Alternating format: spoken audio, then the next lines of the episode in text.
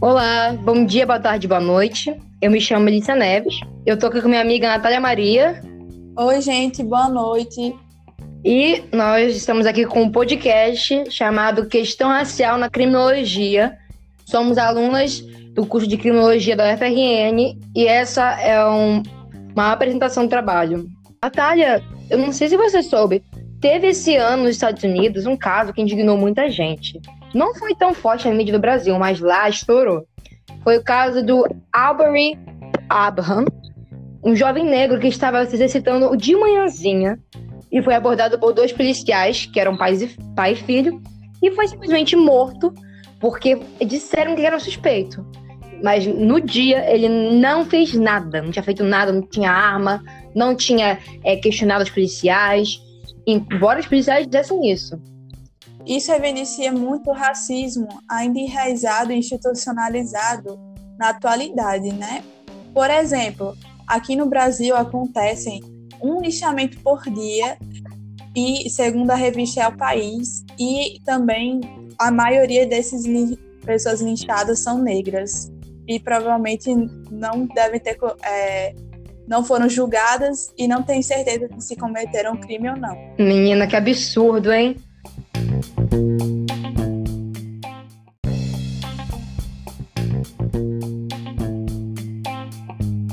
Isso não é mero acaso. Isso é fruto da influência da escola positivista e das, e das teses lombrosianas aqui no Brasil. Essa escola positiva, ela teve muita influência do cientificismo do meio do século XIX e teve como início a publicação do Homem Delinquente, de Cesare Lombroso, que em suas teses, né, ele defende a imagem do delinquente nato, que é identificado sobre suas características anatômicas e psicológicas. E também, assim, ele nega a, o livre-arbítrio do sujeito e se baseia principalmente nas questões biológicas. Essa escola positiva italiana, ela estava muito ligada ao período do final da escravidão no Brasil.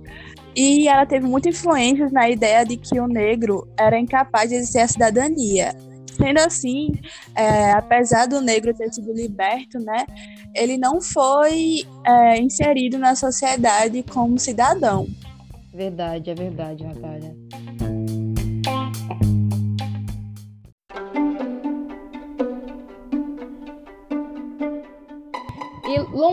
Natália, ele já tinha uma ideia de como seria o criminoso. Vou falar mais um pouquinho à frente. Ele foi o iniciador dessa escola e nós temos ainda outros autores. Para Lombroso, o criminoso tinha um tipo, ele tinha uma aparência certa.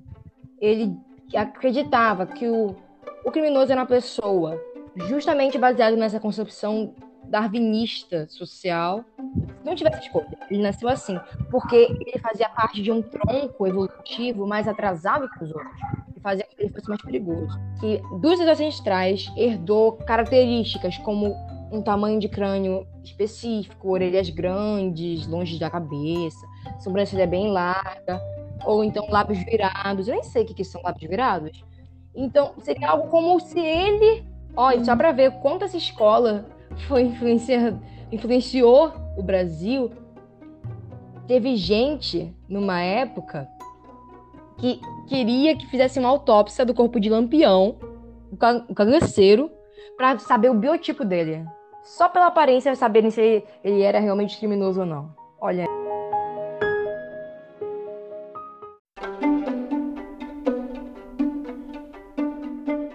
A criminologia crítica, ela, ela nasce em 1960 nos Estados Unidos. E ela tem como principal foco é, é a máquina estatal, né, que ela tira o foco das pessoas, dos controlados, para os controladores. E ela critica também a violência institucional e a desigualdade no tratamento da justiça criminal, focando mais na parte da, da punição. Olha, algo interessante. Nós tivemos no Brasil, em 1911, um antropólogo chamado João Batista Lacerda, que participou da Conferência Internacional das Raças e prometeu que em 100 anos o Brasil iria eliminar completamente os negros. a partir da justamente da miscigenação. Ou seja, seria para os negros terem acabado em, em 2011, terem sido extintos em 2011. Eu ainda estou aqui, né? Não sei por quanto tempo.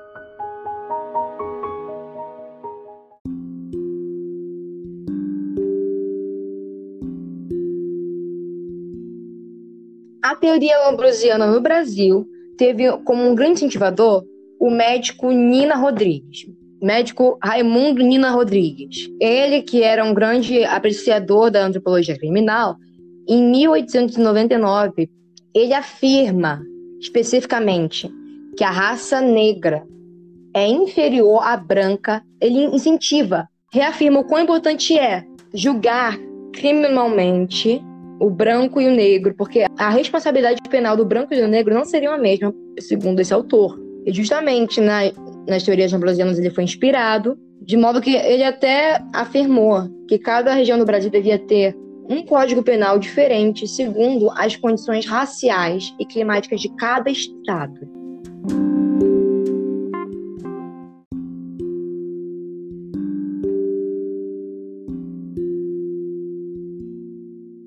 Mas porque eles tentavam é, tirar a ideia de racismo do Brasil, dizendo que não existe e que, enfim, né, é, Melissa, né, acho importante falar também sobre o mito da democracia racial, que foi construído principalmente nos anos 1920 e 1930. E também tem a crítica à escola positivista, sendo assim, ele foi muito importante para legitimar o genocídio negro no Brasil. E é por isso que tantas pessoas se baseiam nessa ideia de democracia racial ainda hoje. Como próprio presidente Bolsonaro falou que não existe racismo no Brasil e o general Mourão também falou em declarações logo quando o, o homem negro foi assassinado no supermercado, dizendo que deu declarações dizendo que não existia racismo no Brasil. Isso é uma das, das influências desse mito da democracia racial ainda hoje no Brasil e do darwinismo social, né? Porque de todo modo, ele vai encobrir o próprio racismo, esse mito. Nossa, muito verdade o que você está dizendo. A gente vê, quando você cita a questão do presidente, a gente vê o quão grave está essa situação quando nós temos o presidente da República afirmando que não existe racismo. Mas não é só ele que pensa assim. A polícia brasileira ela é preparada, ela é acostumada desde do, da sua formação lá na escola da academia policial a pensar nas pessoas, rotulando elas. E embora eles tenham essa afirmação, não, nós não somos racistas, não sei o que, não sei o que, a gente vê uma espécie de rotulação sim das pessoas, independente da individualidade de cada situação. Eles rotulam segundo classe social, o lugar onde você mora, a cor da sua pele, principalmente.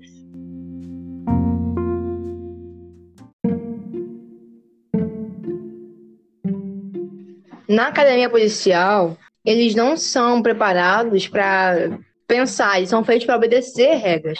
Eles são ensinados numa espécie de dicotomia de bem e mal, bom e ruim. Essa, essa pessoa é bandido ou não bandido, então eles são feitos justamente para seguir essa linha. E isso ajuda esse preconceito na instituição, porque no futuro, quando eles tiverem que responder para algum superior, que provavelmente vai estar sendo cobrado da mídia, sobre a morte de um negro A, B ou C, eles vão poder usar isso. Ah, ele estava categorizado como alguém ruim. Ele morava em região tal, ele usava tal. Exatamente, verdade, tem razão. Tanto que a gente vê o que aconteceu com aquele MC. Qual o nome dele, Natália? Eu tinha esquecido. Beto? Didi, verdade, né? Não, é de Renan da Penha, não é? Renan da Penha, sim. Que ele foi preso sem, algum, sem prova alguma de que ele tinha ligação com o tráfico de drogas, enquanto nós temos aí raves acontecendo com os altíssimos de cocaína, de LSD, pode... Assim, a polícia não invade rave, né? A polícia não vai a esses lugares. Eles procuram um bandido justamente lá, na favela. Isso, isso se relaciona também com a questão do epistemicídio, né? E também com a questão do genocídio da, da cultura negra. Porque eles chegaram Nossa. a descriminalizar a cultura do funk é, marginalizada, né? Isso evidencia muito a questão de quererem é, barrar a cultura negra. periférica da favela. Sim, e, Nath, a gente tinha, por exemplo, para você ver, como sempre você a ideia de acabar com a cultura negra, com o negro em si, a proibição, né? Acabou, acabou a escravidão, entre aspas, mas aí você também não pode fazer, tocar capoeira, dançar capoeira na rua, é proibido. E algo muito interessante: o Brasil foi o primeiro país da América do Sul a proibir o uso de maconha justamente porque ela é realizada por negros. Acredita? Exatamente. A questão também da própria é, penalidades, a questão da vadiagem, que seria a Isso. pessoa passar muito tempo sem é, emprego, né? E seria algo muito subjetivo. A criminalização do samba também, que foi que é a cultura negra. E essa questão da vadiagem, eh, as pessoas podiam prender é, qualquer um que se, que se encaixa subjetivamente a estar vadiando na rua sem, sem ter o que fazer. E isso justamente é, foram o que fizeram com os negros depois da escravidão, porque não colocaram eles em lugar nenhum e eles não tinham muito o que fazer e isso foi criminalizado. Foi uma justificativa para prender mais ainda os negros.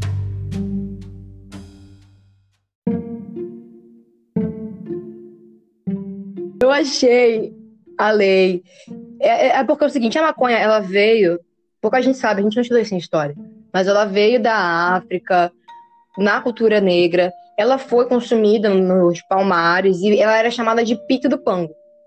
E aí, em 1830, saiu na Câmara Municipal do Rio de Janeiro uma lei dizendo o seguinte: é proibida a venda e uso do pinto do pango, bem como a conservação dele em casas públicas serão multados o vendedor em 20, eu não sei, mas da época, e os escravos e as pessoas que usarem em três dias. Para você ver, o vendedor branco ficava de boa, né? Recebia Sim. multa e ficava em casa. E o negro era preso. Exatamente. Isso evidencia muito a, o racismo institucionalizado desde sempre é, nas leis brasileiras, né? Verdade, amiga. Tudo que for negro era dado como ruim. Tanto que religião, as religiões de base africana têm ainda uma visão no Brasil como algo horrível, algo que fosse invocar os piores demônios da Terra. Como não é nada disso, é algo muito tranquilo. Exatamente. E esse racismo, é, enfim, né? Esse racismo também não acabou por aí, porque mesmo com uma revolução nos paradigmas científicos, né, em 1960 com a criminologia crítica, ela passou do foco dos controlados para os controladores. Porém, tirando esse foco da, das pessoas vítimas né, do, e da desigualdade no, na justiça criminal, ela passou a ver a questão ainda sobre o âmbito da democracia é, racial porque ela não via as pessoas na tese, né? Ela não entendia tipo a diferença entre os negros e os brancos, e sim a diferença na questão social, tratando essa questão como uma questão social e não como uma questão de raça. Sendo assim, tipo, ela não foi logo no, na ferida do problema, que, que foi na, que é na questão racial, que é na questão de lombroso, mas sim ela foi na questão social como é, as condutas eram criminalizadas e, as pessoas, e entendia também que as pessoas eram etiquetadas, porque tipo, eram a grupos vulneráveis, e não porque eram negras, porque elas eram pobres, não porque elas eram negras. Para eles era isso que acontecia. É, eu acho que o problema da escola crítica de criminologia foi porque eles acertaram na rotulação de pessoas, na parte social, mas eles não viram o que estava por trás disso, que eram comportamentos de negros, lugares onde negros moravam, habitavam, eles erraram em ver isso, a questão racial. Exatamente. Eles não entendiam é, o conceito de raça com dimensões históricas e sociais.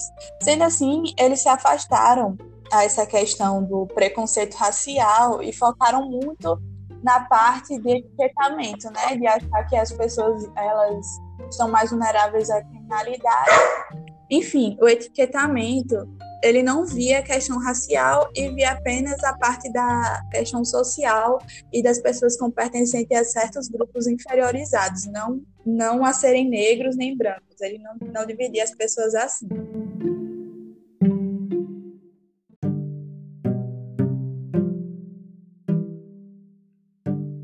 Outra questão, né, que começa a fazer sentido o porquê na criminologia crítica não toca na questão da raça, é porque a própria criminologia crítica, é, em suas teses, em seus estudos, ela não se atentou para conversar com os próprios movimentos negros e foi praticamente feita por pessoas brancas. Isso evidencia o epistemicídio dos negros e da sua cultura e da é, seus estudos né, acadêmicos, a ideia de que o negro não foi incluído dentro da questão da criminologia crítica. Com certeza, teve muitos impactos na violência racial que nós vemos hoje em dia.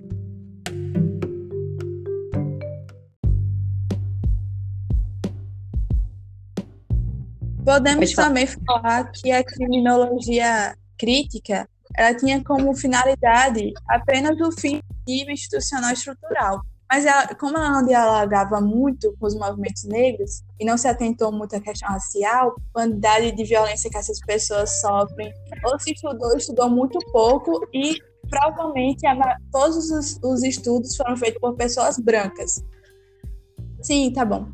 É, Além disso, os, vi, os negros, né, para os estudiosos da criminologia crítica, eles eram vistos apenas como vítimas de vulnerabilidade social e por serem pobres, mas não eram vistos como sujeitos e também não era tocado nessa ideia da parte do racismo mesmo, não, não era visto dessa forma, era visto da forma da questão social.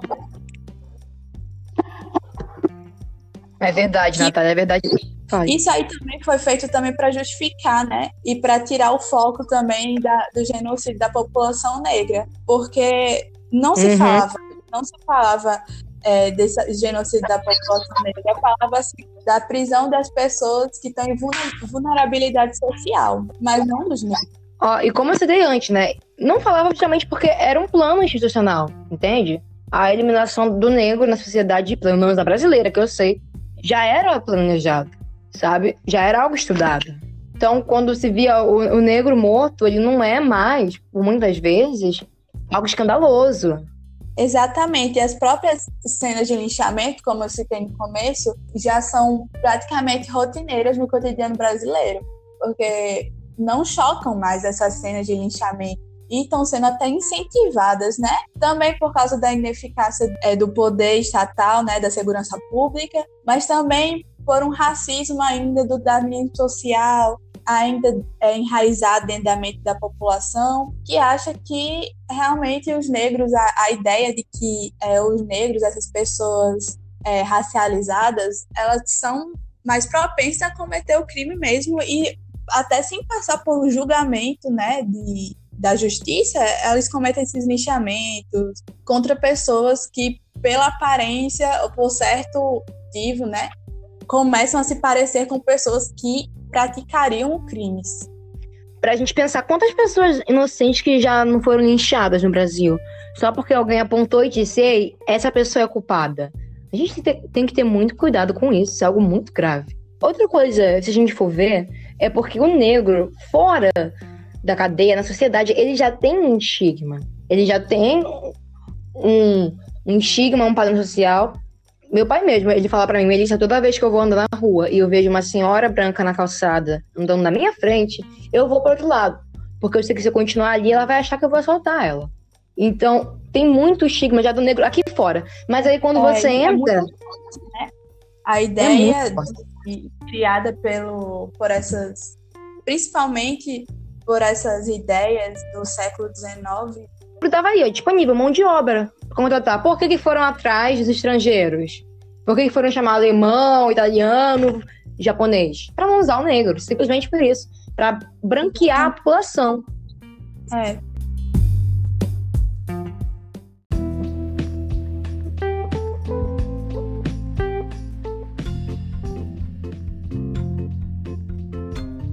Olha, a respeito disso, Natália, ele fala muito no livro Vigiar e sobre os corpos, sobre a perda de liberdade, porque a prisão ela é, é um enorme fracasso na visão de Focal, e ele tem razão.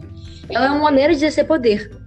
Ela se estabeleceu como uma, um lugar que teria transformação do criminoso, que ele seria reintegrado, que ele ia ser isolado, classificado segundo seus crimes. O criminoso ia utilizar o trabalho para se transformar e a sociedade novamente. Ia ter edu educação na prisão. Eles iam ser controlados por uma equipe técnica especializada. Eles teriam medidas para voltarem ao seio da sociedade. E não aconteceu nada disso. A prisão é outra espécie de poder é, a lei ao judiciário. Tanto que ela abre espaço para que ocorram instituições parapenais, como, por exemplo, essa questão de, de tribunais do crime. Até dentro da cadeia tem isso. Teve um caso que eu vi há um tempo atrás de uma mãe que ela foi acusada de colocar cocaína na mamadeira da bebê, a bebê morreu, mas descobriram depois que não foi ela, foi o médico que tinha assediado ela, algo assim. E ela na prisão, quando descobriram isso, bateram tanto nela, ela perdeu, acho que a audição de um ouvido e metade da visão de um olho. Algo horrível, horrível, horrível. Continuando. Amém. Criando essa. Oi? Não, pode continuar, desculpa. desculpa. Não, tá. Continuando. Eles não diminuem a taxa de criminalidade de modo algum. Eles não classificam os presos, deixam, sei lá, criminoso ladrão de galinha com chefe de gangue. E aí lá dentro mesmo o criminoso aprende a entrar na gangue, entrar na facção, como se especializar no crime. É lá, está sendo uma escola do crime. E outra, por vezes, enquanto ele dá abrigo, comida para o preso, que às vezes está numa situação pior do que ele está pior na rua, a família do preso entra na miséria. Não só ele fica preso. Exatamente, né? Essa questão também foi trabalhada num debate que a gente fez na, durante a uhum. disciplina, que falava sobre é, a questão da pena, se ela deveria ferir mais a alma do, do criminoso ou os corpos. Essa questão de ferir os corpos, ela está muito ligada também à própria questão da escravidão, né, da punição. Escravidão, de se utilizar dos corpos para para economia, para girar a economia e que tentou né, tirar essa estigmatização é, da punição aos corpos. Porém, ela não conseguiu e continua, por vezes, justificando essa punição aos corpos, porque você acha que dentro da prisão, apesar de existir muitas leis né, que, que prevêem que o, o criminoso deveria, deve ser ressocializado, é na prisão que ele continua perpetuando a criminalidade. Exatamente, com certeza. Perpetuando, aperfeiçoando essa criminalidade. Porque olha só, ele vai sair da cadeia e sai com estigma já. Existe um, um dado de que 70% dos presos do Brasil reincidem no crime. Justamente porque o, o negro, como eu disse antes, ele já tem um estigma na sociedade, sendo um cidadão é, que nunca cometeu nenhuma, nenhum delito. E aí ele entra na cadeia depois para ele arranjar um emprego é a questão hum. própria do etiquetamento social, né? De você achar Isso que a aí. pessoa vai ser mais que a pessoa tem é, vulnerabilidade, ela pode ser mais propensa à criminalidade, né? Isso aí. É a desumanização do criminoso. Ele vira outra espécie de ser, ele não é mais humano, não tem mais sentimentos. E claro que, nesse pensamento da sociedade, uma vez que cometeu o crime, vai para sempre cometer o crime entra na sociedade. Exatamente. Tanto que dados do IBGE de 2019, eles ainda continuam indicando que é, a cada um, um não negro no Brasil, dois negros entram na prisão. Ou seja, é um pouco mais sobre quando comparado aos brancos, a população carcerária negra. E isso significa que não está parando, não está regredindo, está aumentando bem mais do que em relação a antigamente, né? A criminologia ela deveria tratar mais dessas questões raciais. Eu sei que, vai, que está evoluindo, está tentando evoluir com o tempo, mas ainda não é. Você vê muito poucos negros é, tratando de suas questões dentro dos estudos criminológicos. Menina, e é verdade, porque a gente vê que a, a, o judiciário em si precisa repensar essa questão do negro. Existe uma diferença muito grande quando chega um negro e um branco em crime de tráfico no Brasil. As penas Exato. que um outro recebe é, é extremamente diferente. Tanto que eu, eu disse antes que eles, eles vão atrás é da, do baile funk, não da rave. E as, os dois lugares têm provas. A diferença é porque os corpos negros não estão, geralmente, na rave. Talvez com a condição financeira, talvez. Exatamente. Aquele próprio caso do Rafael Braga, que ele estava andando durante um protesto do. É, acho que era daqueles protestos que tiveram. É, lá para 2013, nessa época, é, eu acho que foi algo assim, 2013, 2016. Em 2013, o próprio Rafael Braga que estava andando com. Acho que era poucos ml de. de... Menina, era menos de, de uma grama de maconha, algo assim. E, e maconha, ele foi estigmatizado como uma pessoa que poderia é, cometer um crime ali para é. aqueles cidadãos de bem que estavam protestando. Então, assim, já taxaram ele como se ele fosse fazer alguma coisa sem, sem nenhum motivo, né? Assim, plausível, porque é, muitas pessoas são inocentadas, às vezes pagam fiança com quantidades de maconha muito maiores, mas por serem brancas e ricas, elas não são presas. Nenhum que, que o dinheiro não compra, hein, nesse país. E detalhe, tá? Rafael Braga ele ainda está preso. A questão é que depois de muito pedido, ele foi levado à, à, à prisão domiciliar, mas ainda continua preso.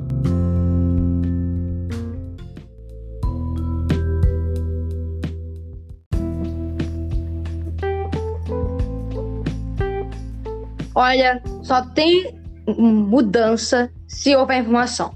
Por isso a gente quer recomendar para vocês algumas obras. Se chama Clemência para Cintoya Brown. Essa Cintoya, ela foi uma jovem estadunidense. Ela foi presa com 16 anos.